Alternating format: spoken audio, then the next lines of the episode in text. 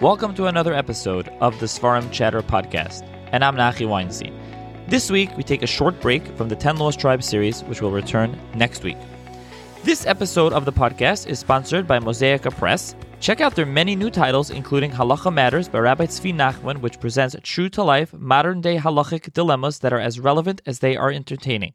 For each example, a halachic analysis follows, continuing with a conclusion and further questions that provide an ideal springboard for meaningful conversation, ideal for the Shabbos table or classroom discussion.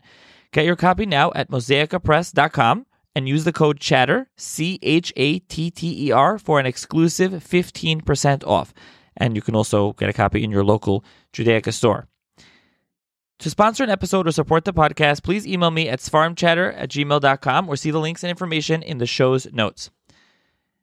Additionally, please check out the brand new Seforim Chatter YouTube channel. There is now a teaser video up, and there will be a video tour of part of my library, which will be going up tonight, February 18th, the day this is airing.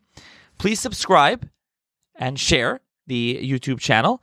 And if you have more ideas of what you would like to see in the video format, please comment on YouTube or email me. Also, there's the Seforim Chatter Substack. You can find the link to that in the show's notes as well, and you can please please subscribe. For those that aren't familiar, that's like a blog, and it gets emailed to you. Also, there's a link in the show's notes for the Seforim Chatter WhatsApp community, where there is a, an admin only chat where I post new books, Seforim, and other information. And there is also a podcast discussion related chat. And finally, please subscribe, rate, and review the podcast, especially on Apple. And um, enjoy this episode and check out the link in the show's notes to purchase the book discussed uh, on the episode.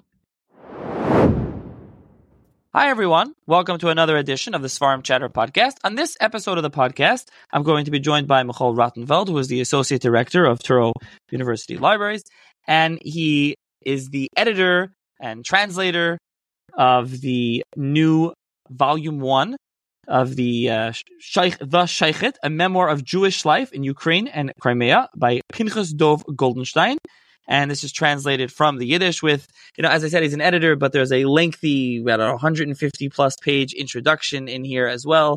Maybe it's a little less, but it's a, a very large introduction, less than that, very large introduction with extensive notes. And again, this is volume one, with volume two is forthcoming. So we'll be discussing the autobiography, which is fascinating, full of really vivid, descriptive detail of the life of uh, this Pinchas Dov Goldenshteyn. So thank you, uh, Rabbi Rotenfeld, for joining me. Now, let's start off. Tell the listeners a little bit about yourself and your background. I learned in Lubavitcher Yeshivas in Kfar Chabad in Morristown, New Jersey, and I have a master's degree of, in information library science.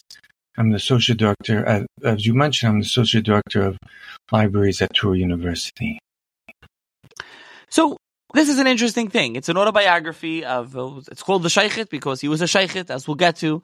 And this is really his life in the, you know, late, you know, latter part of the 19th century, the beginning of the 20th century, um, of someone. This volume covers his life in Ukraine and he travels to Crimea and then he's going to go to Eretz Yisrael and that's going to be volume two. This is just the first part. But how did you get to this book? It was written in Yiddish, this autobiography. How did you get here and this whole project come to be? Okay, I, I've been interested in Jewish autobiography for years and years. I'm particularly fond of autobiographies written in Yiddish, the language in which the events originally occurred. So keep in mind, though, that in the 1920s and 30s in America, it was Yiddish was the Jewish pub- publishing language.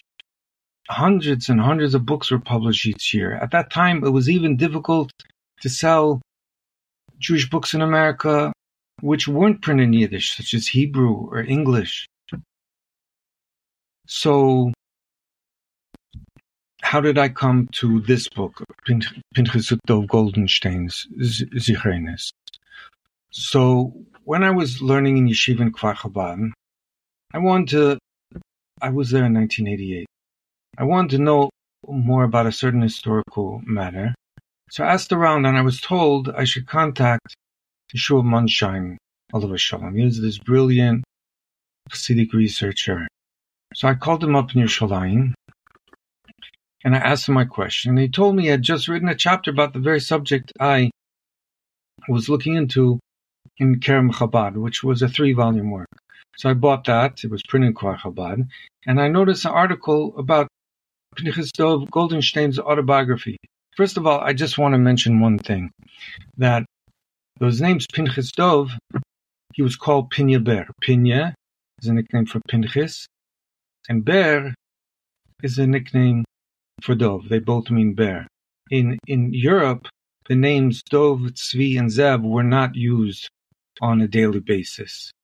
They were only used for religious purpose, aliyah something like that. But on a day-to-day basis, their Yiddish equivalents were used. So I always referred to him as Pinya Ber.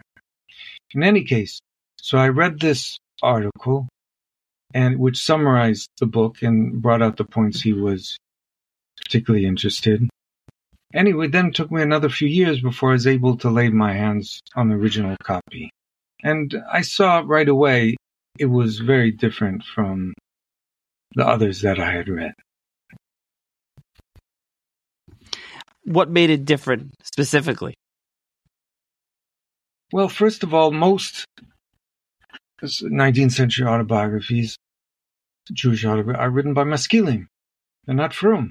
They, in fact, their whole story is about how they grew up in the in the darkness of Yiddishkeit, so to speak, and the horrible cheder, and you know broke away, saw the light, the light of the Haskalah, and uh, and his you know there are some from autobiographies, but they're certainly not as captivating this, and certainly they he describes whenever Pinyaber, this Goldenshteyn, whenever he describes anything he describes in great detail, great granular detail. So you really get a feeling for daily life. So when a Rav writes about his life, he you learn about his his pulas, his accomplishments, but you don't learn about daily life.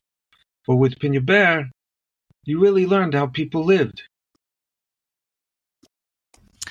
Yeah, and as I mentioned in the beginning, it's very graphic, really, in the good way. It really is descriptive. He had a real talent for that. It's you know, it's you titled it the Shochet, and he was a Shochet, but it's almost the storyteller because he's such a terrific storyteller, and it's so descriptive. It really gives us a picture in like full color almost of the time period that he's talking about. So, as you said, you became familiar with this book, you read it, how did you come to this project of translating and annotating and writing? So I mentioned the introduction. I, I, too big. It's like seventy pages, but it's still pretty big. How did you come to write this introduction with this heavily annotated and translated edition? Okay. So shortly after I obtained a copy of it, and I read it a few times, I wanted to know if there was more to Pinyaber's story. So I tracked down a granddaughter of his. He still had two granddaughters alive who knew him in Eretz. And um, and she was thrilled to hear from me. So she, and she also put me in touch with her relatives in America. So I didn't know it, but one of them had been looking for a translator. I, I had not contacted them because I was interested in translating it. So I was very hesitant to undertake such enormous task. I wasn't sure I was up to it. But good friends convinced me that I was the person for the project. And that's how it began. Why such a lengthy introduction? Well, um, at, you know, right away I showed it to friends, and they said, "No, Frum publisher's going to touch it. He he's too unfiltered. He does not portray this um, this idealized version of the shtetl. He shows corruption. Um, you know, and so I decided to do an academic translation. If you're doing an academic translation, then it has to have introduction. So that was two and a half years of my life. Wow, and um, it, it was one of the hardest things I've ever written. It's really in depth the introduction and your your notes also as we'll talk about your notes and the introduction. But i think we can leave all that your notes and the introduction and all the uh, kind of nitty gritty stuff towards the end. And we can get into the book itself and into Pinya Ber and talking about him and why it's such a wonderful book and uh, a pleasure to read. Uh, and like you say, it really gives a kind of a boots on the ground portrayal, if you will, like a portrayal of someone that lived at the time in the shtetl in the ni- in the late 19th century. So let's talk about him first and his story, his biography, whether that comes from here or other places. Where was he from? When was he born? Starting with that. First, I just want to say that you, some of your readers might enjoy the book starting at chapter four. The first three chapters, he talks about his family background. I really enjoy them. A lot of readers find it much more engaging. Chapter four, where he starts with his own life. Okay, that said, let's talk about him. Pinyeber was born in 1848 in Tiraspol. Tiraspol was in the former Tsarist Russian province of Kherson in Ukraine. Now Tiraspol is part of Moldova on the border of Ukraine. And in the course of his youth and his, his he was in dozens of towns and villages, all in that entire area, including in eastern Romania. His, he was the youngest of six children who lived to adulthood. He was born to a father who was a poor Malamed. His mother ran a store and she had to go every two weeks out of town to fairs. He came from a very learned family. His father, his grandfathers, they were Lamdonim. He was related to the Rav Tiraspol. And as uh, his par- both his parents died by the time he was seven. So, so then he went to live with his only brother, who was a big Lamdin. But after a year, his brother died. And so many members of his family died young. So many of his sisters. And the sister, his, meanwhile, he was left with his sisters who barely had enough money to feed themselves, let alone feed him and send him to Cheder, you know, pay for a malamed. So that now started the whole process of sending him to this relative and that relative. But some, you know, Pinyeber, he didn't like being abused and he was rambunctious, maybe because he didn't have parents. So he's a little wild. And so either he was sent back to his sisters or sometimes he ran back. Their poverty was striking. In this book, though, certainly he, he has a sense of humor, but there it's it's one I would say it's probably the hardest 19th century Jewish autobiography to read. At times, it's heartbreaking. I mean, as you say, just in the beginning, when he talks about chapter one, my parents, and he talks about his parents, and he talks about his father being a Malamed, and he just he, he talks about the hardship that they went through, and the the poverty and them dying. I mean, it's it's like I said, it, it's really sad to read that. Yes, and then the sad the sad part is, you know, so much such a a significant percentage of the Jewish people live that way then, which probably people don't really realize. Yeah, I mean, he, he really he talks. You know, he ends off this chapter. He talks about in the first one that he says they suffered in this world as much as if they had lived to be twice their age. And he says, "But who can ask God, what are you doing? God certainly knows what He's doing, for He is always right." Everyone in town took his death to heart, and, and he talks about it. But he, he really sees Amuna anyways. But he he he talks about it, and before you know, I, am going back a little bit. He talks about the poverty of the Grosseler Malamed grew from day to day. Their children grew up, and the family continued to increase with the birth of each newborn that God bestowed upon them. But the Grosseler Malamed and Esther Chaya, the Grosser Right, Gross his parents. His parents. Yeah, it is his parents. I'm just reading. That was his parents. Worked extremely hard day and night, yet barely earned enough to buy dry bread. I mean, so about the, the, the, extreme poverty that they had, and right. then and then chapter two really talks about the death of his parents, brother-in-law's brother, really going through everything, and how he ended up orphaned, really, and yeah. uh, at the time. Yes. So, yes that that's really in the beginning, as you say. It's really you know sad. The first few chapters. It's not only that people want to read about him. It's it's really it starts off real down note to start this uh, book before it gets into him. But let's let's talk about him and his early childhood. I guess we kind of said his his kind of biography. I guess we'll bounce around and talk about him with the book in uh, different parts, and then he goes into his his early childhood and what it was like for him growing up. Right. So he speaks a lot about the, his Cheder years and his all all his many different malamdim. Some were some were cruel, some were very dedicated to him. Um, you know, and and um, so um, you know, I want I want to talks about he talks about every aspect. He talks about the games they played, the the the punishments he received, uh, running away from school. Uh, yeah, I want to just start off at the beginning, just to say when he talks about his early childhood, what's interesting is first of all he talks about himself in third person right in the beginning, and he says, "Now we'll speak about the youngest child, Berila, who unfortunately never had a good day since the day he was born. His impoverished parents, who were so encumbered with children and were barely able to feed themselves, were nonetheless happy with the birth and survival of, an- additional child, Berila. After all, poor people's greatest pleasure is their children. May they all live and be well. Nonetheless, the, chil- the child born to the poor does not have as much pleasure as the parents, as in the case of our Berila. If he had been lucky, he would have been born to rich parents. Having no luck, he was born to poor parents, surrounded by naked, barefoot siblings, large and small. And he continues on and on. And you know, skipping his more than once was his life miraculously saved by being pulled out from under the overturned cradle and all the rags used as his bedding just before suffocating.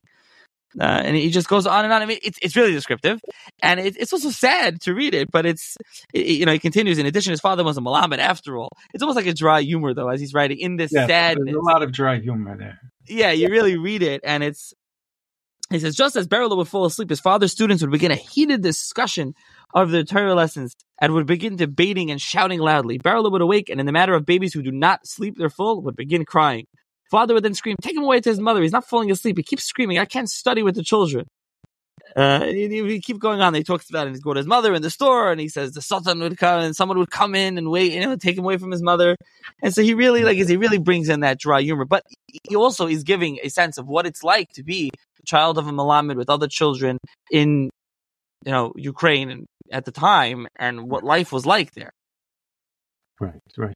But by the way, he, he he's talking about Ukraine, but you know, uh, life in the whole, uh, and and then he visits Romania and then Belarus. But life in all of Tsarist Russia and and which included Lithuania and and Poland, and they had a, it's had all of it had a certain common thread, certain similarities, meaning much of what he wrote could have been said about anywhere in the Tsarist Empire.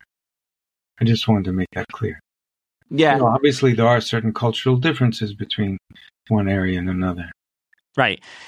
Another thing he mentions, just you know, and I'll just keep reading, and I'm sure you'll save stories. But just to to give a sampling, he says, "My mother, I barely remember her. Her appearance is hidden from me, though I often remember something that I will never forget.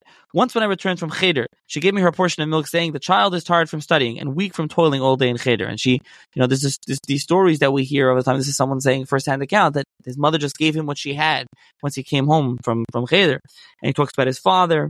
Right. So he's talking about his mother's compassion, and he was a very compassionate person.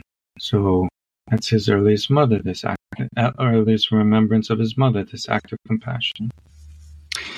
Now, something about his father, he says he would, he was handsome with a broad blonde beard. He used to shave his head and had long curly payas and would wear a kapota that reached the ground. So I think it's important. I don't think we mentioned that they were Hasidim, and we should talk about that. His father was a Bershele Chosin.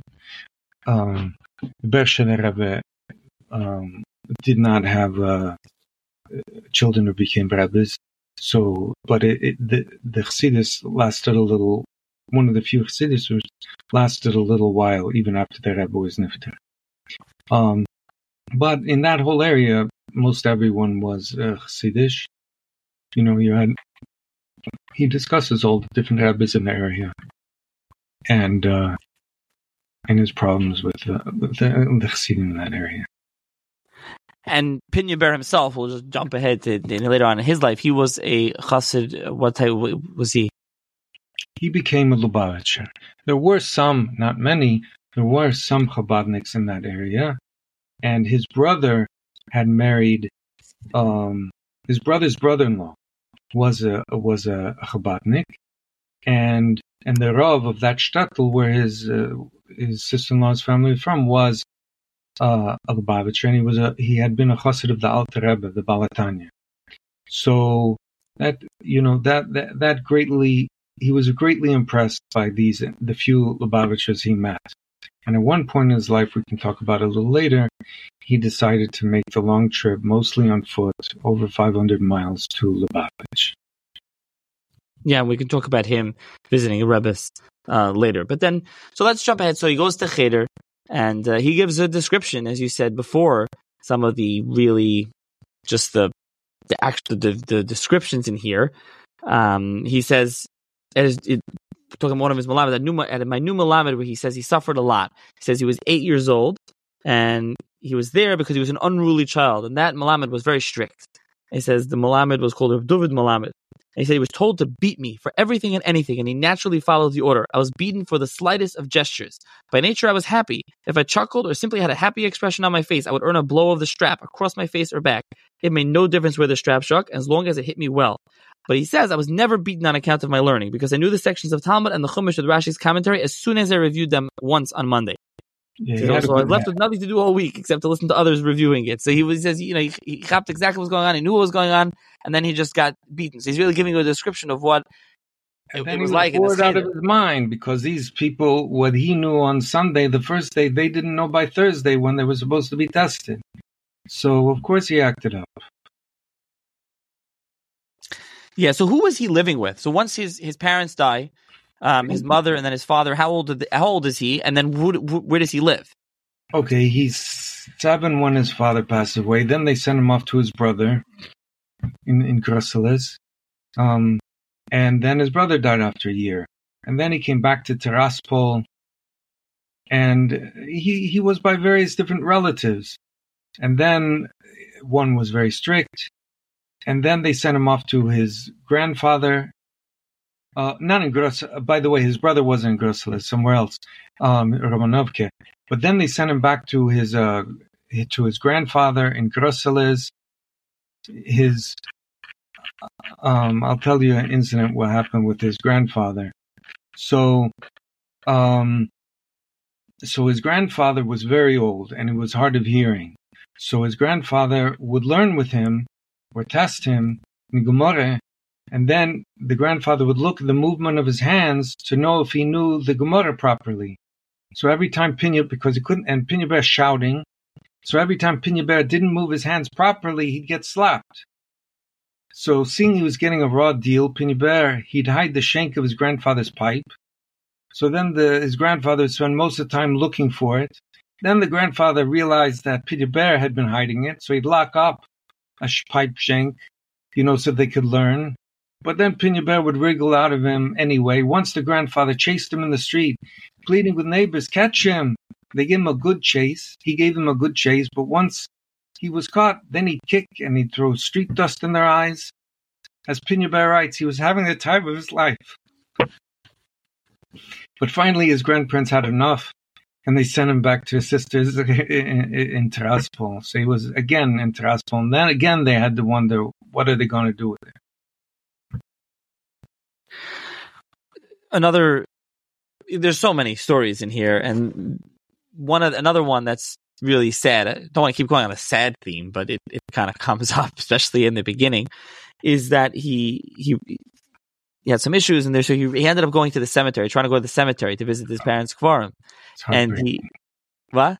It's a heartbreaking story. It, it's heartbreaking, really. Uh, that's why I think it's worth repeating. He they didn't you know, I'll skip the part where they didn't want to let him in. They said it's not a place for a boy, for a child. Long story short, he gets into the cemetery, and that's where I'll pick up. He goes into the cemetery, and he says, "When I found my father's grave and began to weep out loud, all of them, from the youngest to oldest, sobbed along with me, shedding bitter tears. My contention was that since my life was so very bad, my father should take me to be with him. Things would be good for me with him. I would not be an orphan, no one would beat me, and no one would rule over me. I slowly lowered my head onto the gravestone and fell asleep out of weakness and hunger not having eaten in almost 24 hours. Seeing my condition, they took me into their home, fed me bread and milk, and I became revitalized. I felt unburdened as if a heavy stone had been lifted up from upon my heart. Tears, it seems, are heavy. Then he talks about the gravedigger. And obviously, I'm jumping around out of context there of a little bit. With other people, but it's just it's a terrible story to think about an orphan, and this is this is what's happening to him.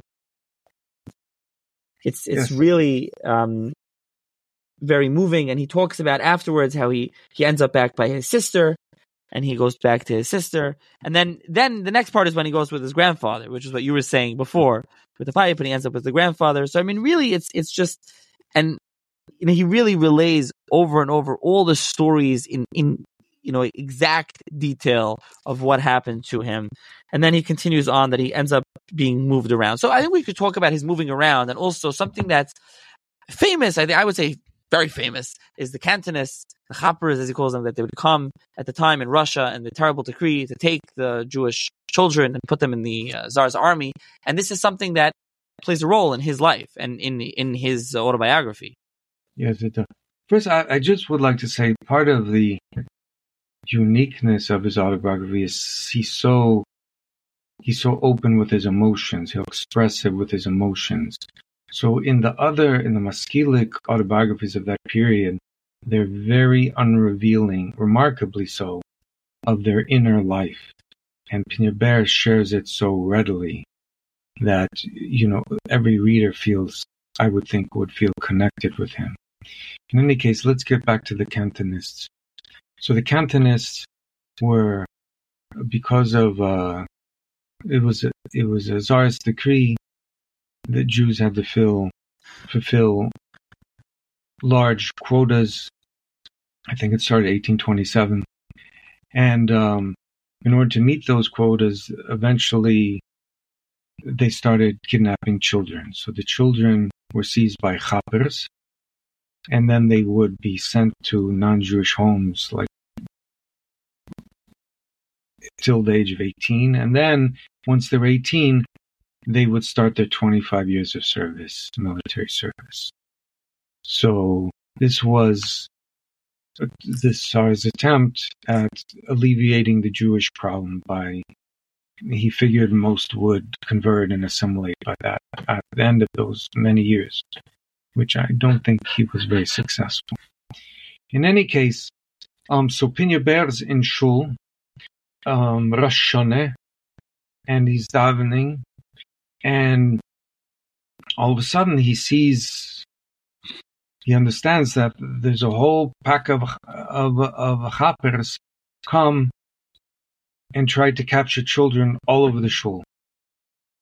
And his sister quickly made her way to him, grabbed him, had him crouch underneath her dress, underneath her, and she walked slowly and made sure he walked with her.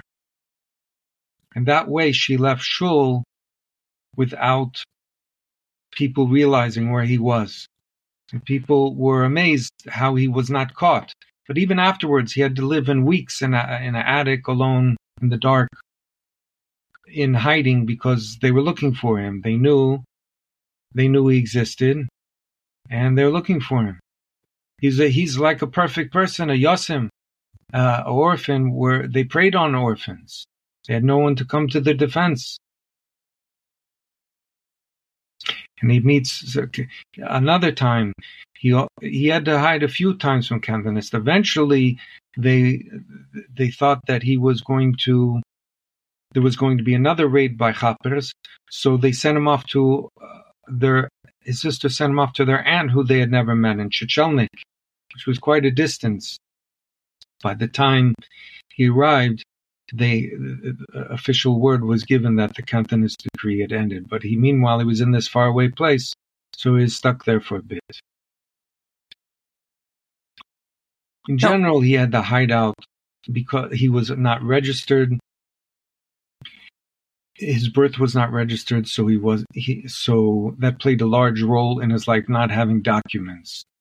Many Jews didn't register because they were free, afraid of conscription, afraid of all sorts of things, and rightfully so. And but it led to great hardship on his part.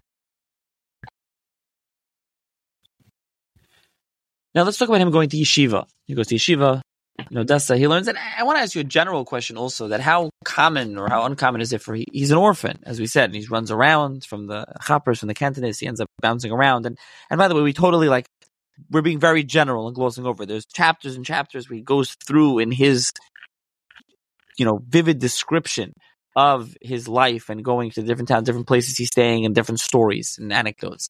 And you can always feel free to jump in and relate any. But he ends up in yeshiva. And before we even get to him going to yeshiva, how rare is it for an orphan, someone to end up in, in this situation? I mean, you mentioned how poor he is and how terrible his life is.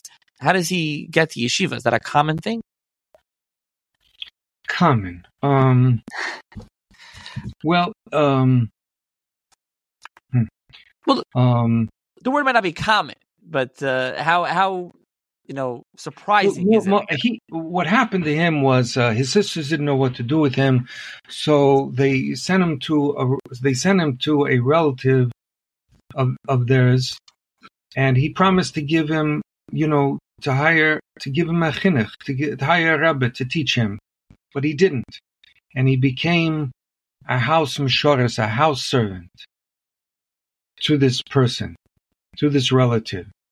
So he worked him, he worked him horribly hard. I'm doing everything, and then he was there about two and a half years, and then suddenly, after like two and a half years of slaving away, he picked up a Gemara.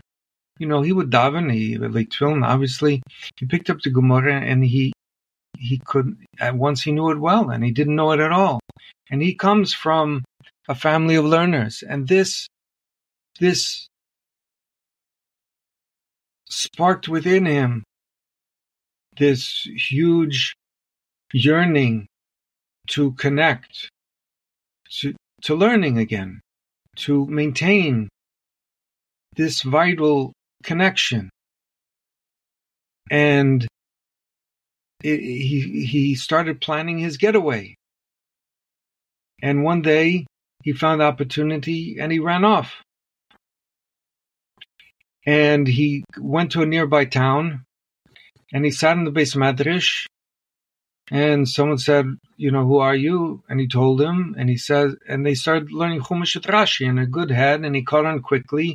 And then he heard about that there was a, a, a Talmud Torah in Odessa for poor children. Now, today, people use the Talmud Torah to mean a whole variety of things, a cheder. But in Europe, a Talmud Torah meant a communal institution for poor children. It didn't mean stam a cheder. It was different than a cheder. So, so once in the Beis Medrash there, they heard he wanted to go, so they raised some money and he made his way there.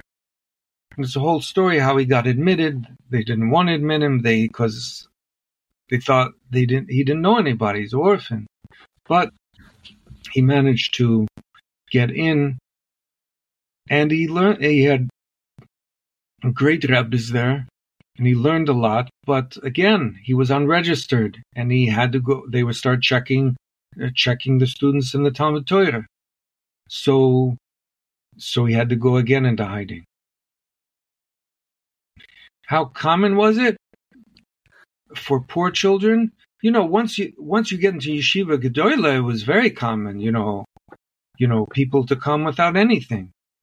But to, for that age, it was rare. Usually, they'd be working by his age uh, from a poorer family. But he had that experience, and he forgot his learning, and he very much wanted to. He understood the vitality of limud Torah. Now, how long did he learn in yeshiva? I mean, did he he ends up in that in that Talmud Torah? So he only learned twice. In so he learned there for a few months, and then he had to go into hiding, and then later, um, after he became a chassan, I think he became a chassan at sixteen. He he decided he was very impressed with the Lubavitchers he met, and he decided to go to Lubavitch and asked the Rebbe where to learn and asked for a bracha for Riches Yomim since most of the members in his family died young. The bracha worked. He lived into his 80s. The, the Tzemach Tzedek advised him to learn in Shklov, which was not far from Lubavitch. This is in Belarus. And he went, but also he, he only was there a few months before an issue came up with his internal passport. So his formal education was limited, but useful to him. He could learn. He could, he could, you know, he, he, he could learn and he did learn. Yeah, and that's what I was going to ask generally, just taking a step back of this specific time period. And we're, we're going to get to his engagement at 16 in 1864, 65 in a second, but just taking a step back of him even later on in life. So he was able to learn, but he was like, what was his? I mean, if he would have stayed in Shklov for the three years he wanted until his chasana, certainly he could have, you know, become a much bigger, you know, Talmid Chochem. But nonetheless, uh, he was in Shklov. He became very close to Rosh Yeshiva. The Rosh Yeshiva was his favorite Talmud. He would learn with him extra at night and all other times. He saw how devoted he was in his Hasmada, and he kept up his learning throughout his life. Right. So let's let's go to his engagement, which is a really. Uh, I I I don't know the word like the story, but his description of the story is uh, a very interesting description of what happened. So they uh they find him he's sleeping it's after Yom Kippur and they wake him up and say wake up sleepyhead you know we're all waiting for you this is what you know I'm like paraphrasing here what's going on he said uh, get up quickly come down and he went downstairs and he sees all different people there cheery they're happy what's going on he said go get dressed wash up and, and go and uh, he said what's going on They said you, you know you keep going they keep pushing him up pushing him up they're not telling him what's going on right. and they said he was sleeping, he was sleeping by an oven. They said he was sleeping by an oven. They couldn't wake him up. It was, it was warm. Anyways, they bring him and he gets there and he gets to the Rav's house and he finds a crowd of 60 to 70 men, not including the woman. And he said, all were already under the influence. When they saw me, a sudden shout went up. He's here at last, the handsome groom. Look how he waited to be asked to come while such a large crowd kind of horror was waiting him. Some defended me while others blamed me. Out of respect for the local rabbi, he shouldn't have delayed so long and waited for others to ask him to come. They grasped me and placed him next to the rabbi of Shloimela. And he says he, he was looking around, what's going on? He sees different people were there. I'm skipping around. And he says that the chazan was there. He says the crowd was well imbibed and the table was laden with, laden with wine. I knew that after Yom Kippur people drank at the rabbis, but I never expected they were about to write an engagement contract with me. And he says, hand over an ink and a pen, said the cantor, the chazan. I wonder why I need ink and a pen all of a sudden, but I soon knew it all. I soon knew all. And he said, suddenly Reb Shulam, who had been speaking the entire time with Reb Itzia, with it, with it, while his wife Devaria stood, stood nearby, suddenly addressed me. You know, Pinchas you're now becoming engaged, and we're about to write the engagement contract. How's that possible? I said. What does it mean that I'm becoming engaged? How can you write an engagement contract when I don't have the slightest idea with whom? Who's my father-in-law? And this is all these people are drunk over there. They're all drinking away, and they just like dragged him out. No one wanted to tell him anything. It's really amazing when you read this. And he says, Shulam said, yes, you're right about that. You need to know everything. So you should know that all of your friends are in agreement. All of your friends, they're like marrying him off. They're in agreement that you should become engaged to Itz's daughter. You know Itzi and his wife well, and you know his daughter too. And if it's agreeable with all of us, must be agreeable with you as well. They're telling him what to do. He right. said, and, and everyone gave their consent. And they knew he was an honest and virtuous Jew, and he was he was making a sacrifice to obtain a Torah scholar such as myself, as my son, as a son-in-law, despite my poverty. They wanted to make him happy, and they give a whole thing, and they're going to promise him 300 ruble in cash, which we'll get up to. There's a problem with that money. And uh, all these different things, what he's going to do. Um, and, and he says, but what's also really, he describes, he said he was torn. He couldn't decide what to do because he never expected such a development, sudden development. Said all his relatives thought it was a fitting match, but what did they have to lose? Right. But he said, this was such a sudden development for me. I pictured before me it's his coarse house, the silly village girl, the shameful nickname soldier, which Itzis was called, and many other issues. If I were to get a believe, what would they, would they let me? Could I possibly contradict all the others, especially since they were all on my side and meant well for me?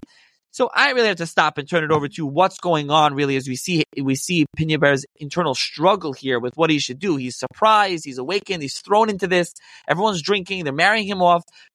This the, the his Kala's father, they're called soldier. It's kind of a derogatory name. He was served in the army. So yeah, let's talk about what's going on. So that was a disgrace, right?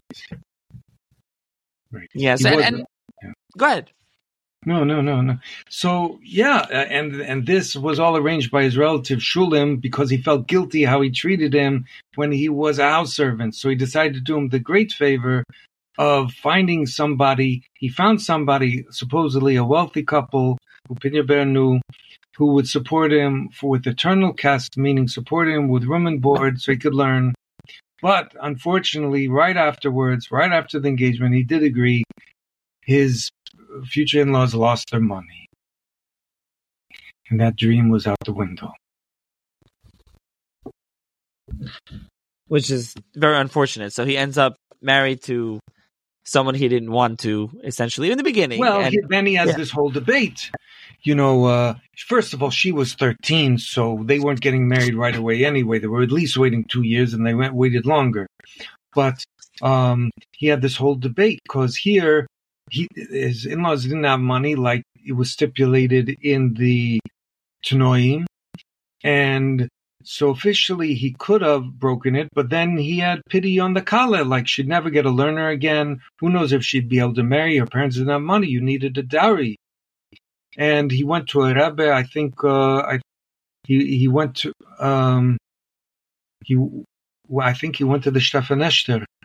Um, and, um, he asked, and the Stefaneshter says, don't look at yichis or money. Look, you know, look, you, stay, stay, stay engaged. It will work out. And because uh, he, he was became very eligible, he he had a good head. He was a learner. He could have gotten a wealthy, learned father-in-law, and his father-in-law was not learned at all. He was a soldier, as you mentioned. So, but he listened to the rabbi, and he kept it. He he kept it. He he kept it. But he decided to go off, and he wanted at least he's not marrying right away. Let him go off and learn. So that's when he went to Lubavitch. Most of the way by foot, a lot of the way by foot, and he talks about his whole journey there, how he had to raise money, you know, to go to wagons for food all along the way. He tells you he brings you along for his whole journey, whole difficult journey. And Yeah, he he- arrives at Tzedek, and he thought he would be able to learn in Shklov for a good three years, and it didn't work out that way because problems with his passport. Yeah, he really talks about him traveling when he first gets the passport, then he travels, and he talks about he talks about the. He says he was among the Chabadniks, and he decided to go to see the Rebbe. This is where you know he really, it really, and he really relays exactly what we're really skipping over. All the time he's going back and forth into Tiraspol and other cities before this. He's going back and forth, and his sister and this is sibling and that sibling is going here, he's going there. He's relaying the whole story back and forth. There's like a lot of different, very granular details, if you will, in this uh, autobiography. It's not the type of story or the autobiography that paints in broad strokes. He really gives you, you know, the little specifics. You really get, you know, mired in these small, in a, in a good way. You really get bogged down by that. He really gives you the exact little stories that happen. Eventually, the tale moves forward. It moves along slowly, but it's really this general, broad uh, kind of thing sorry, not this general broad thing. It's that, that that that was it's not like that. It's really very very very specific. And so we're doing it like the general here, general thing here, and you really have to read it to really get that flavor and that feel of what he's doing. It's amazing that way. It's you don't really you don't have other books like that. No, not not not many not many autobiographies at all Right, um, that are like this. right. Then he talks about the Lubavitcher Rebbe and going to Shklov, and he meets with the Lubavitcher Rebbe, and that's uh, a a story then, here. you know, it's almost like he sees that the the Tzedeks and the Chassidim are very lear- learned, and he's it's almost too good to be true. Is it really? Is it really that way? Because he was not impressed with the Rebbe's from that he saw in the area where he was from. Uh, um, the Rebbe's maybe maybe the Chassidim, maybe I don't know how many rabbis he said. So he decides to spy on the Tzemach Tzedek.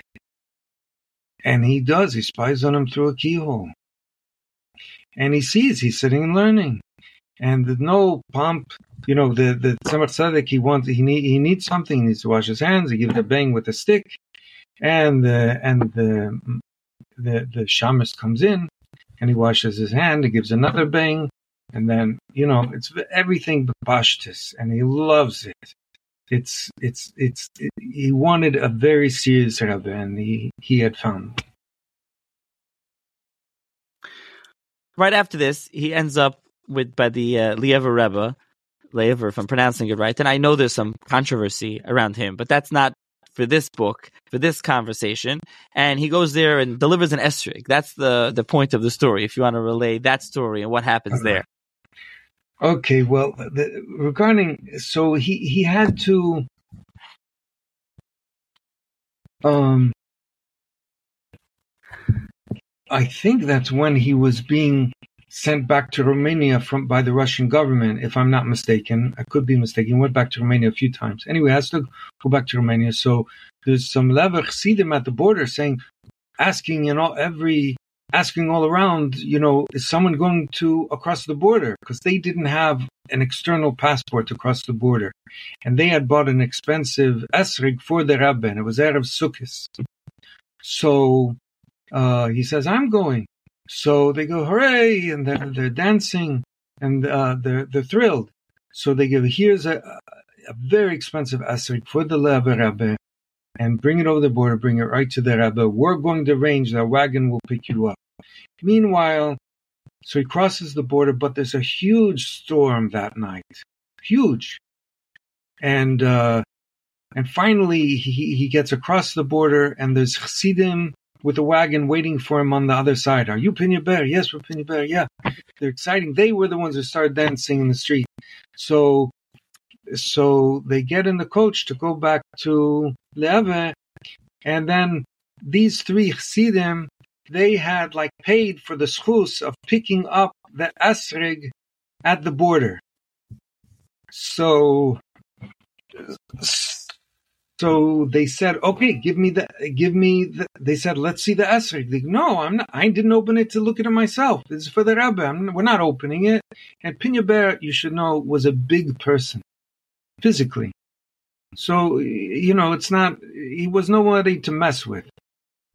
So so they said, look, I paid, you know, I don't know, 30 rubles for this chus, and I can't even bring the, nobody had been in to see the Lever Rebbe for two years.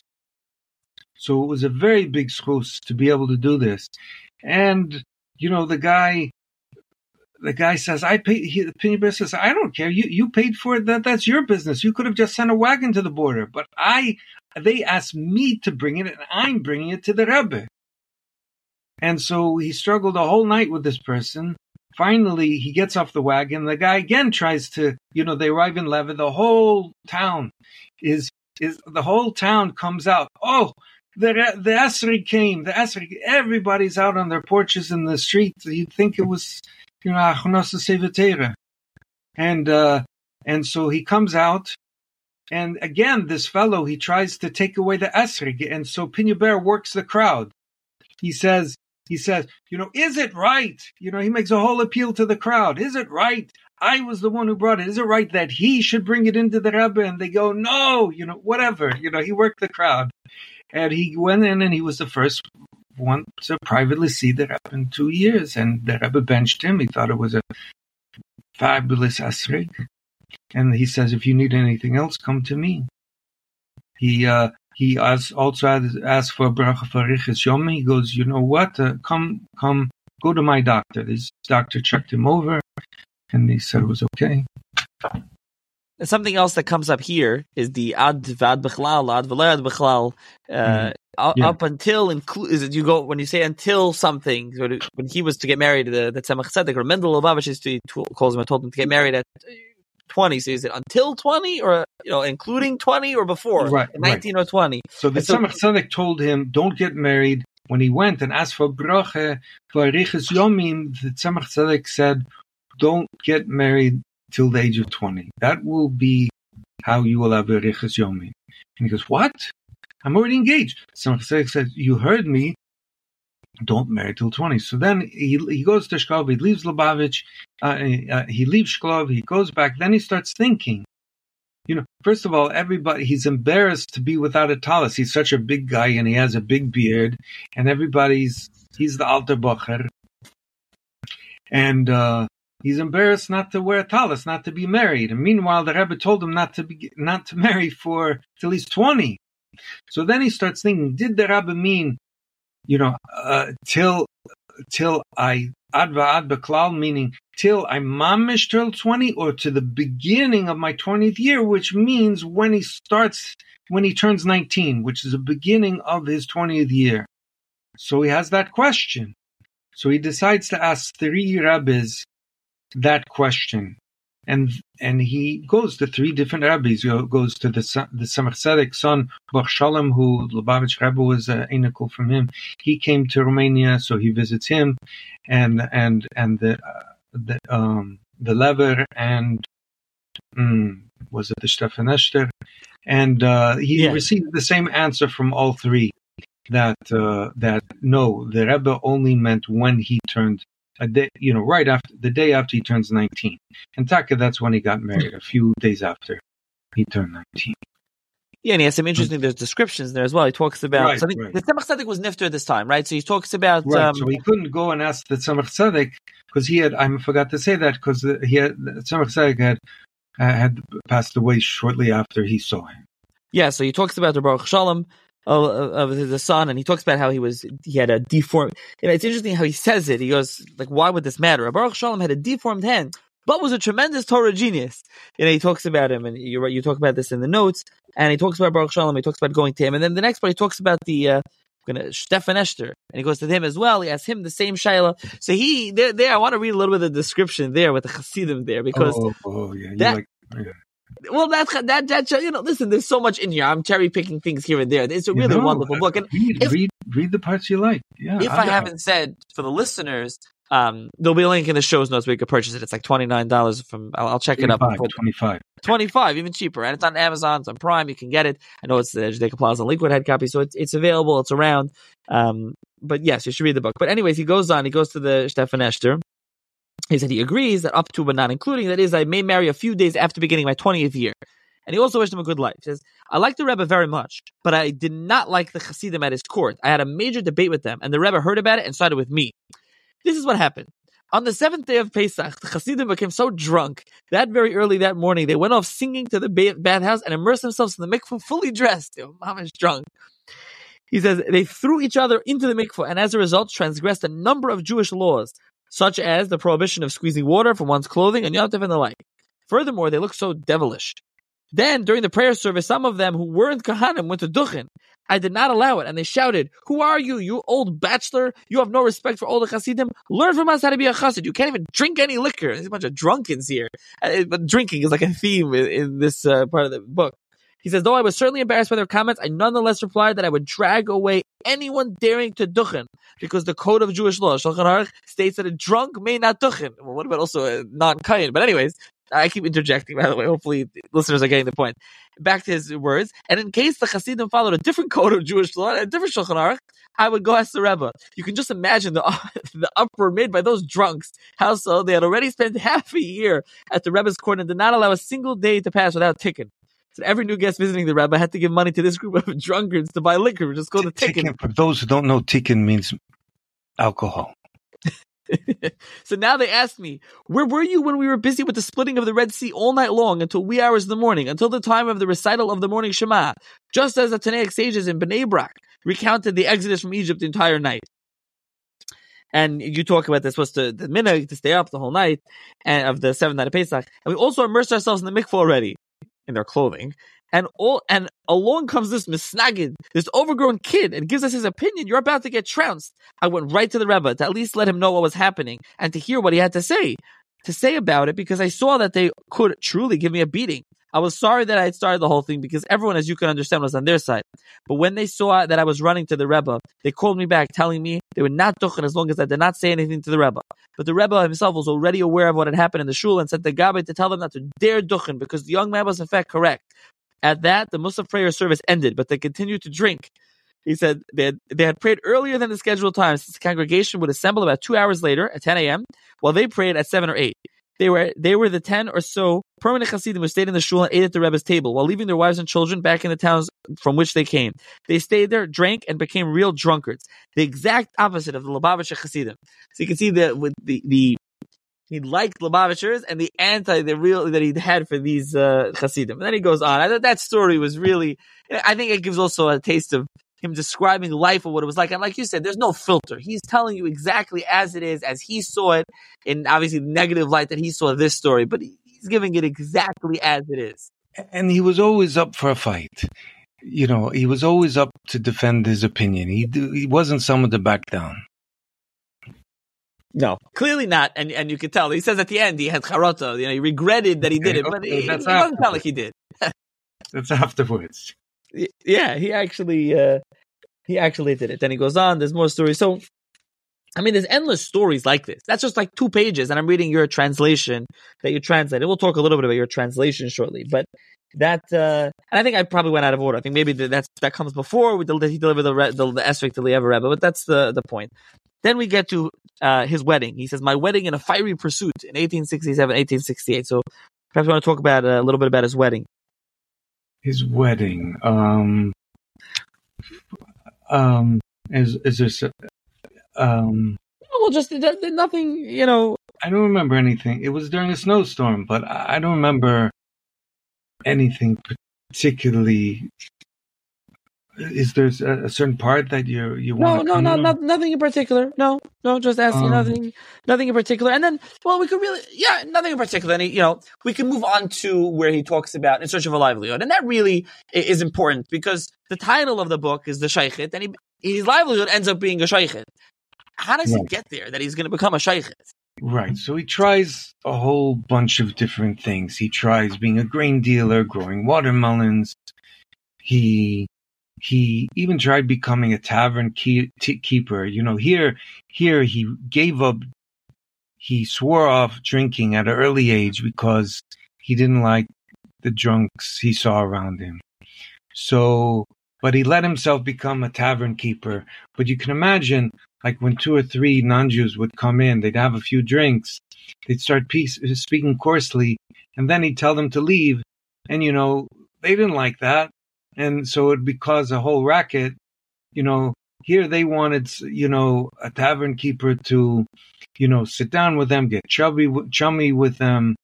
And, you know, obviously he was not suited for that. He wanted them to buy their drinks and leave, but not everybody does that. So he, he, so to becoming a shoichet, he doesn't even uh, he does he doesn't talk about any deliberations about the thought of becoming a sheikhet. It was really it was he was really well suited to be a sheikhet. He was honest. He was yeshomayim.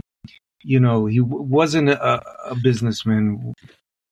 Um, and and then he starts the whole process of trying to learn shchita without any money, without where to stay we, you you had to the shachtim wanted to be paid for being trained, be, you know, training him. The sh- he needed money to eat while he's learning. You know, the shchita. He talks about sh- every aspect of you know shachtim. Um, in not too distant past, for thousands of years, most every Jew had contact with the sheikhet practically every week every shtetl, no matter how, you know, every shtetl had a shoichet. Sometimes a, sh- a shtetl didn't, or a derfel, a, village didn't have a rav, but they had a shoichet. Because you, that's like a primary aspect of Jewish life. So he, but there's, we have very few accounts of exactly what it involved.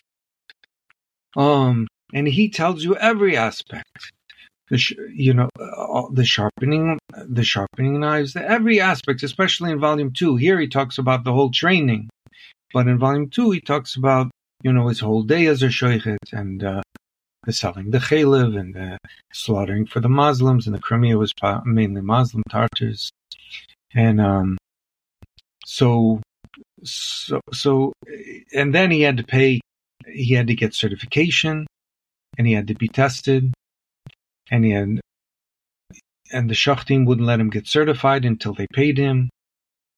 And he had to pay uh, them. He had to pay You mean- them, yes. Yeah. Even though some of the shachtim, there was really only one who really sort of uh, really trained him, but the other shachtim there, since they had permitted it, they wanted to be paid too. So what could he do? They wouldn't. They wouldn't sign the. You know, they wouldn't sign the certification or whatever unless unless he they were paid. Um, which which really brings us to the part about getting needing the money to his uncle, the story of visiting his uncle, and Oh, he says that he had a wonderful, a great idea. He says it was with like uh, sarcasm, dripping sarcasm, and he, starts off the story and he relate, you know, he says it's a great idea, and then he goes on a little bit. Then he starts off the story. He says, "Here begins my account of my horrible trip to visit my uncle," and he, you know, he's rolling on the ground in hunger, he's starving, and he gets this a whole long of ice, and he ends up.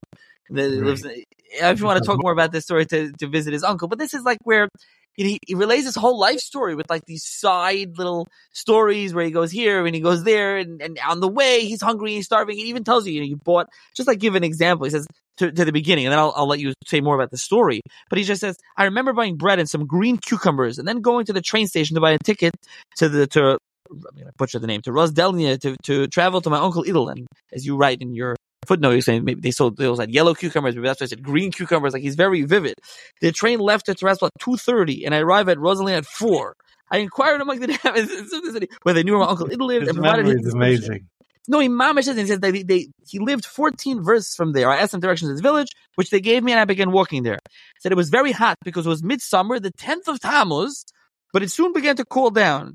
He says he, you know, his whole thing. He talks about how he, you know, just he's walking, and it was started to cool down. And he was hungry, and he didn't know how long it was. And he started walking. He's hungry. Eventually, he on the floor. He's rolling. It's like a whole really long story. But yeah, if you want to talk more about this uh, bad idea to visit the uncle, it's a gr- it's a it's a great story, you know, and, and that's the point of the book. The book's really a, it's just a great read, no matter who no matter who you are.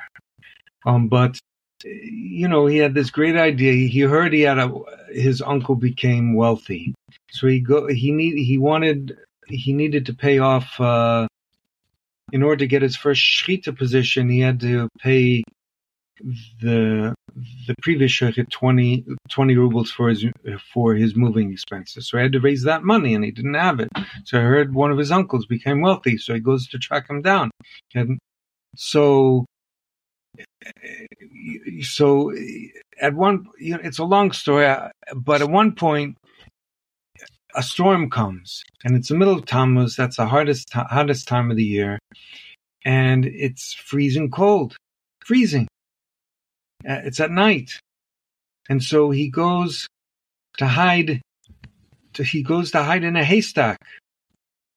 So he he he he he carves himself in, and as soon as he and this whole flock of ravens, they had been also protecting themselves from the weather in that haystack.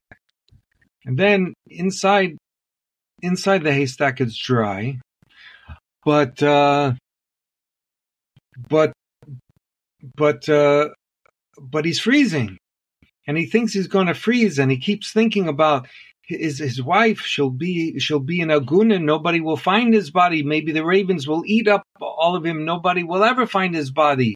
You know, if he died on the open, people could. But here he's in a haystack, and the deliberations are just uh, go on and on. Finally, uh, the, the, but what rouses him is the ravens start coming for him. They they think he maybe he's dead and they want a good meal. So that gets him scared and he, he says, Come what may and he starts running. And he runs and he runs and he runs and he finally makes it to his uncle's village. Not even a village, a hamlet. And his uncle lives in a zemlyanka. It's like a it's like a house it's half under the ground you know, his uncle was once had money. Now he was a poor man. And, uh, you know, that was his great idea. His conclusion is, you know, don't put your trust in people. He put his trust too much in people. And he should have relied on the Eberster more, on Hashem more. Yeah, that story, the description in that story are also fantastic. It's a whole he, epic journey. He he goes through literally um, just I've been reading a bunch of selections, but I think it's worth reading a little bit of this, even though you described it. And he talks about the birds quickly calmed down and found a place where they hid from the wind and rain, and I found a place where I covered myself completely. Um, the wind continued to screech and wail, but it had no power over my immediate surroundings or me. The rain also did not reach me, and I lay tucked away in the haystack. My situation, my situation seemed good, but then the cold started to penetrate me. It was as if I was trembling from a high fever, for my teeth were rattling, and in general, I did not feel well. I felt that my strength was leaving me. Then he, I'm going to skip a paragraph. And he says, I began to think of my beloved wife, who had never seen or know the wider world. Should she be left to be a young Aguna on top of that? No one knew where I had gone. I did not tell her where I was going, and the haystack in which my body would lie was off on the side at some distance from the road. Who knew how long my body would lie around before being buried, or how long it would be before someone would happen upon me? And who knew if the starving birds were not waiting to eat at my body? If so, no one would ever know who had died in this spot and whose bones were lying around. Being unable to remarry, my wife would then be miserable forever. While having this frightening thought, I felt that my strength was leaving me, and I began to say vidui. I cried, but no tears flowed. I spoke, but no words could be heard, since my lips were not moving. But my mind was firm and sharp. I lifted my eyes toward the sky, and I began to bid farewell to it. Though the world had not shined for me, not during my life, and not during my death, I cast my eyes toward the four corners of the earth and bade farewell to them. Nonetheless, I did not feel like leaving this world so soon and so young. I was only 22 years old and had not left any vestiges of myself. But what does that matter for when God wants something, it has to be as he wants. I started to doze off again forever.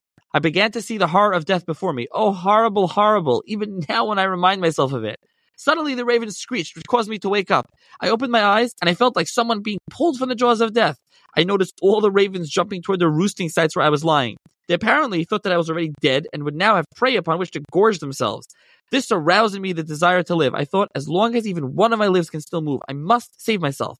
Even if I'm meant to die, God forbid, let me die on the road so that I can be found quickly. And perhaps God will have pity on me and I'll be able to drag myself to someone's house, even a non-Jews, non-Jews, as long as I'm among my people, as long as I'm among people, so that they will be able to inform my wife what became of me. Then I said to the birds, No, I cannot allow you to eat me alive. I must leave here by any means possible. With those words, I suddenly lifted myself up so that the birds became frightened and scattered, and I ripped myself away literally out of the hands of death and began running with the, my last bit of strength. I can honestly say that I did not have any strength left, and my I myself do not know how or from where that bit of energy appeared. When I think back about this incident, I marvel at where I found the strength to move forward. And it goes on and on. And he really, like you said before, he really tells you his emotions. Not he, it's what's what's amazing is his descriptions, and also he's he's just open about his, his open and raw about his emotions. He his memory. It's really unique in all those things when you kind of read the description. And I'm reading your translation, so for uh, readers, you wrote this in Yiddish. This is the um, translation that I'm reading. So that's that's really ends with the uncle, and this is really we're towards the end of the volume where he um, gets the certification and he goes back to Lubavitch. And where does this end? If you want to tell us, where does this uh, volume one? Where does the book uh, end off? It ends where he got his first shechita position. Through he got his first shechita position. He he he had just got his certification, and he and he realized before he starts working as a sheikhet, he he better run off to Lubavitch again because he's never going to have another chance. He'll have a full time job, uh, you know, and it's just not going to work out. So he leaves without telling his wife. And she was pregnant. And chances are, if he if he had a son, he wouldn't be there for the bris, and he knew that. And at the time, he he he he he thought he was doing the greatest thing in the world. He realized it was his fanaticism. Later, obviously, he regretted it. Um, but so he ran off to Lubavitch, and he comes to Lubavitch, and the Maharash tells him, "Go home." He traveled 500 miles, and and the Maharash, the Rebbe Reb Shmuel, told him, "Go home." What? So he goes back to where he was staying, and he says, "The Rebbe told me to go home." He's, and he goes, "No, the Rebbe certainly meant you could stay till Mitzvah Shabbos." So he let himself be convinced, but the the Rebbe saw him in Shabbos and commented to somebody, "He's still here." Anyway, he said the Rebbe said, "Nonetheless, it will work out well." So after Shabbos, he runs home races home as fast as he can. And he comes home and his wife, yes, his wife gave birth to a son. And she said, Oh, it's a shame you didn't come three days earlier because, and that was how long he delayed in Lubavitch, three days. A shame you didn't come three days earlier because a group of men came looking for a sheikhet to hire from a certain shtetl. So that's why the Rebbe told him to go home. But uh, so anyway, so but uh, he he decided to, to, go to that shtetl anyway because wherever that shochet was coming from, that his previous position was open. So he figured maybe he'd get a chance to be a shochet there, and and he did, and that's where we end off. Him him sort of forwarding that he got the position, but that community Slobodja turned out to be extremely trying. So it lands in a cliffhanger. Yeah, and then the reason for the end there is because this is the first two volumes of his autobiography, and then there's going to be volume three will be the next one. Um, I was going to ask you what makes the work unique, but I think we, we got that point across to an extent. So, but why why did he write the book? Why did he write and publish it? And I, I also don't think we talked about when he published it either. You also didn't think what? I, I just rolled two questions to one. Let's let's step back. I didn't say when he published it. So let's let's actually do the second question first. When did he publish the autobiography? Okay, it was published in three parts with addendum in 1928 and 1929 in Petah Tikva, where he lived. He started writing it in the early 1900s. And he wrote it because he, he lived in the Crimea. The Crimea was like the frontier of the Tsarist Empire and, and of the Pale of Settlement. And he saw some of his children were going, had gone off the derech and he he decided to write you know, uh, there weren't many there weren't many Orthodox uh, people, Orthodox Jews who wrote autobiographies. Certainly not Hasidic Jews, but he decided to use this new, so this relatively new medium to try to convey. He felt that he could convince his children through the Hashgacha pratis of his life, they could they could deduce that there was a God in the world. And once there was a God in the world, he the way he thought, everything falls into place. Then the, the divinity of the Torah, observance of Shabbos, Kashrus, etc. So that's, that's what he wanted to do. So he's tracing his the practice in his life, and every aspect of his life is Hashgacha pratis, meaning just and specifically that he's an orphan. Now we're using orphan in the Hebrew sense of the word. In Hebrew, orphan means loss of one parent as as a minor, opposed to in English, orphan means both parents. In Hebrew and Yiddish, it means even one parent. And and he felt that just like it says in Chumash that Hashem is the father of father of orphans that yes Hashem looked over him and and his his whole life this the Hashem was guarding over him his entire life and so in that respect we have an extremely unbiased autobiography the, all the maskilic autobiographies they really have an agenda. They want to show, you know, uh, they, they have a social a, social agenda. They want to show the fallacies of orthodoxy, the a whole agenda, and he has no agenda. He's just tracing the Hashgacha pratis in his life, and in that respect, it makes, and he's like a mesiach lefi tumo, meaning he, in the course of his narrative, he just mentioned so many details, as we mentioned, so he, you get a real taste of life. Yeah. What was the reception of the autobiography like after he published it? Okay, it wasn't. It it was it was more it was more printed than published. Right. Meaning that uh, they paid a publisher to print it, and then it depended on the family to distribute it. So, um, 100 copies were kept in Eretz Yisrael, 500, 400, 500 were printed altogether, 100 copies were kept in Eretz Yisrael, 400 were sent to a, had a son in New York who was going to distribute them. So this son, he saw in the Yiddish papers that there was, uh, like the big literary critic was Shmuel Niger, N-I-G-E-R.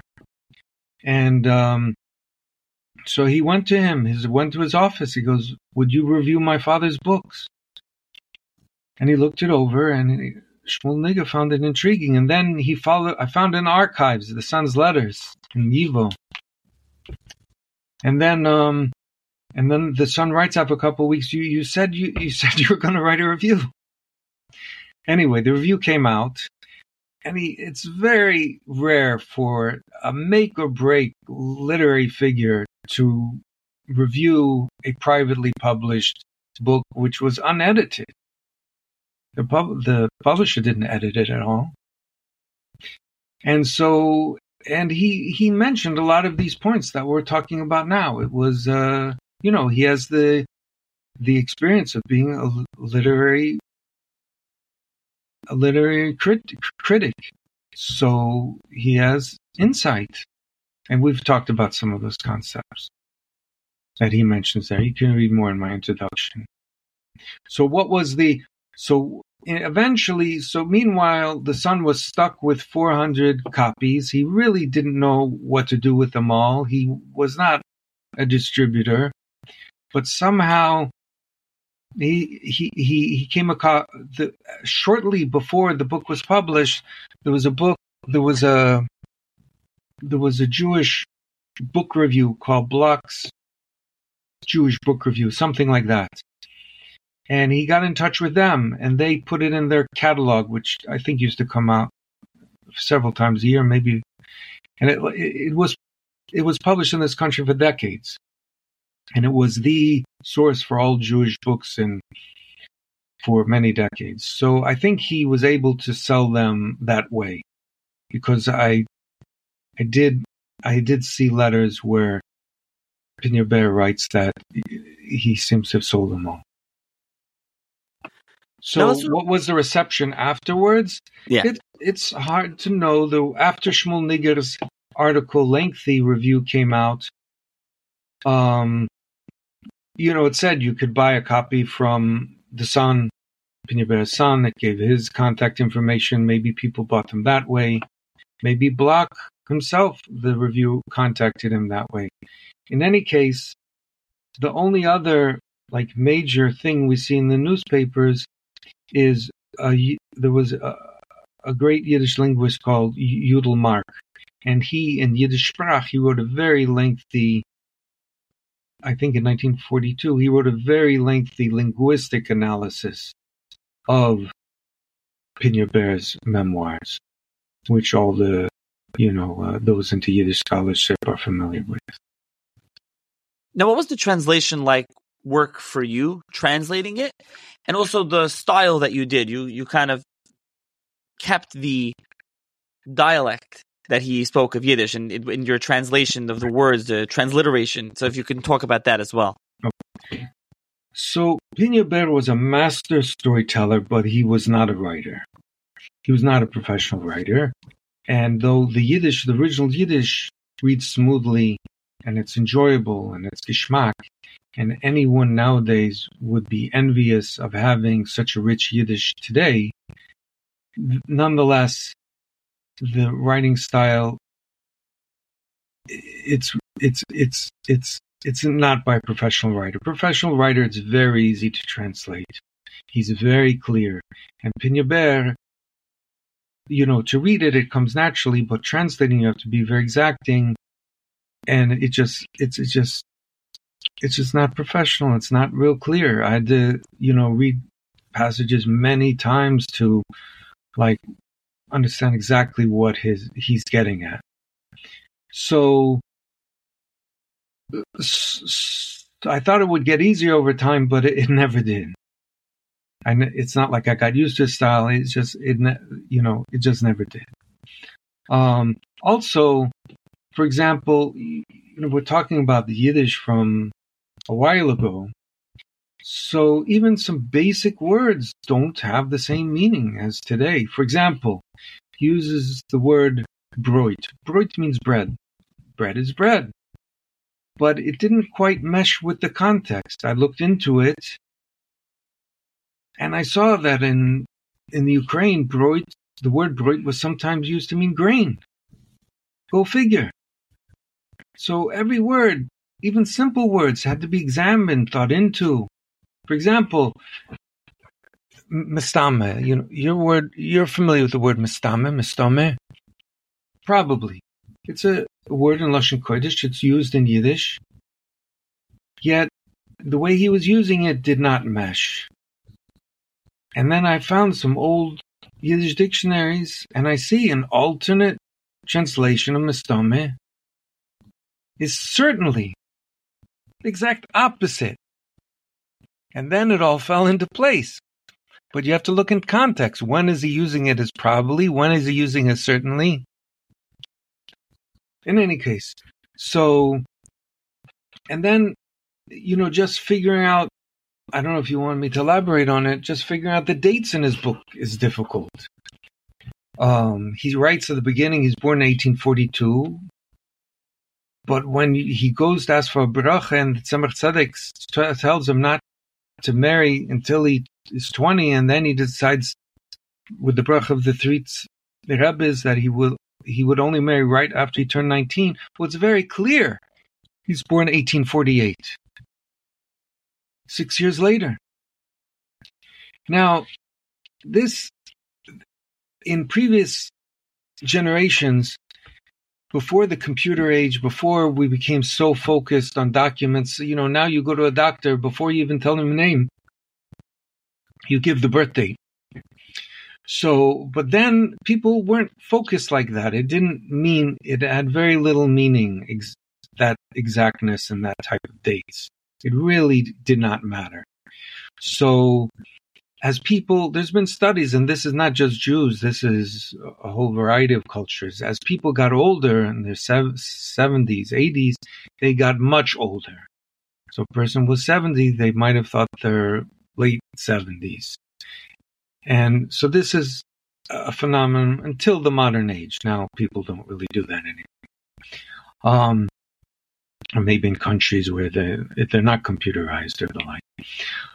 So that that was certainly played a factor in in his recording his age is much earlier than it was.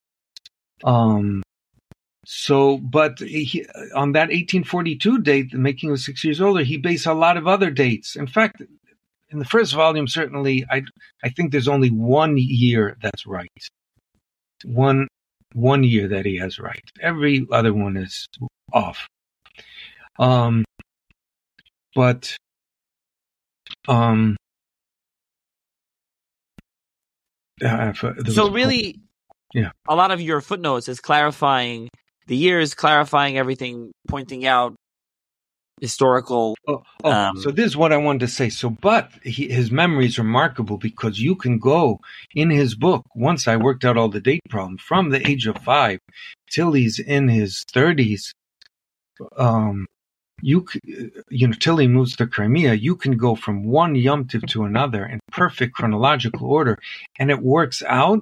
And certain events have been uh, historical events have been have sub- certain outside sources have substantiated it. So his his memory is outstanding.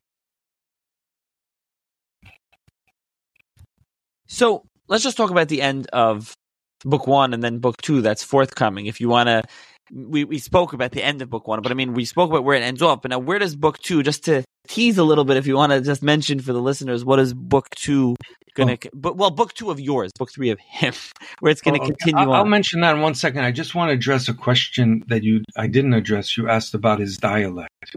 Yes. Oh, yes. So, so regarding in Eastern Europe, there were three main dialects. Central, which is Central Yiddish, which is Polish and Hungarian, um, Lithuanian, which Lubavitchers speak, and the Litvische and in Yerushalayim, and then there, there's Ukrainian Yiddish. southeastern Yiddish, and and that's what Pinya Ber spoke, and and very few people speak that nowadays, that dialect. And Pinya Ber spoke a subdialect of that from that Chersona gubernia Bessarabia. People call it colloquially Totemamalushan because Tate, meaning father, in that area is pronounced Tote. Mame is pronounced Mome. Mazel is Mozel. And so, anyway, so I tried to incorporate some local, give some local color to the transliteration by including some of this. Not in every case. So when I write the word nu, I don't write ni. I don't, when I write shul, I don't write a shil. Um, but I, I decided to give it some local color. And the glossary, which is in volume two, I give all the different pronunciations, modern Hebrew, of each word, if it, if it was a Hebrew component of Yiddish, and uh, and you know the, the, the Ukrainian Litvish and, the like, and and the footnotes. I try I tried to make the book accessible to the layman and the scholar alike. So I do describe every aspect of Judaism, Yiddishkeit that he mentions, but I also have uh, you know uh, more scholarly footnotes as well. Regarding Volume 2 forthcoming, so this, as I said, Pinya Ber's book was in three parts plus an addendum to part three. The English translation is being tra- translated into two volumes. So Pinya Ber's volume one and two are in volume one, my volume one, and his three in the addendum eh, are in volume two, which Metzasham will be published in September. And that's going to be the rest of everything. Yes. Okay. Just uh that's that's basically it. But I just maybe if you want to end off by uh saying as you said, you went with more academic press versus a and it, by the way it is published by Touro University Press, which is in conjunction with Academic Studies Press, and I'll put a link in the show's notes. But you went with more of an academic press than more of like your standard quote unquote from press. And so I want what would you say to the to the listener, the potential reader? Who do you think would enjoy the book? I think anyone would, kind of what we're talking about. But who who do you you know what do you want to say to the potential reader here at the end of the podcast? Yes, really, anyone anyone would enjoy it. Um, that experience has shown that. You know, when people open it up, so many people just can't put it down. But um, so it, it, it's such a compelling read. It's also it's a lesson in betachin, in the belief in Hashgacha Pratis. So in his strive to be besimche, he tells you how how he does it. He this is a person who lived in extremely trying times, yet often if he was sad, he would break out in song, and it would cheer him up, and it would cheer up those who were around him. To say he was on a wagon, and when he was feeling very down, so teaches you how Baal Betochin lived during that trying time. I, I would like to mention that perhaps, you know, the book, so, someone who had, has very set ideas of what Yiddishkeit is, for someone who thinks that life then was just like it is now, such a person might have a hard time with my book. But by the way, I I, I said at the beginning that uh, you know the Orthodox Jewish publishers you know, they wouldn't consider it. But then I submitted it to some regular university presses, meaning large university presses. And the answer I got was, we, we cannot publish this. So I went to people in the know and they told me the reason is because it show, although it shows some corruption, it shows no real scandal in the Orthodox Jewish world. Without that, they're not going to touch it. So then I was left, you know, then I started, Touro, who I worked for had already, Touro University Press, which didn't exist when I started uh, translating this, they had expressed an interest, and I went back to them, and they were wonderful to work with, and uh, didn't ask me to cut out anything. They've just been wonderful. It's really a fantastic read, so I'm glad that it was published, and you know it's twenty five dollars, so it's really affordable as well for the paperback. So it's not you know super expensive, and uh, it's really something that anyone really enjoys Jewish history, especially autobiography. Primary sources, I've spoken about a number of times, and as listeners that read a lot of such things are familiar with diaries and autobiographies, they're really kind of a personal uh, recollection rather than just reading a history book. They're very, especially the, the oftentimes they're interesting, more interesting to read, and there's there's just a lot of personal experience as you get in this one tenfold more than almost any other one. So it's worth it's you know well worth the read. I'll put a link in the show's notes to this. Also, Ramesh Maimon wrote a uh, review on the Seforim Chatter Substack, which I'll put a link to in the show's notes as well if anyone wants to read that if you haven't read it. And so, uh, thank you, Reb Michoel, for joining me to discuss Pinya Ber, Pinchas Dov Goldenshteyn, and uh, volume one of the Shochet. Thank you so much, Nachi. Tzlacha Rabbe.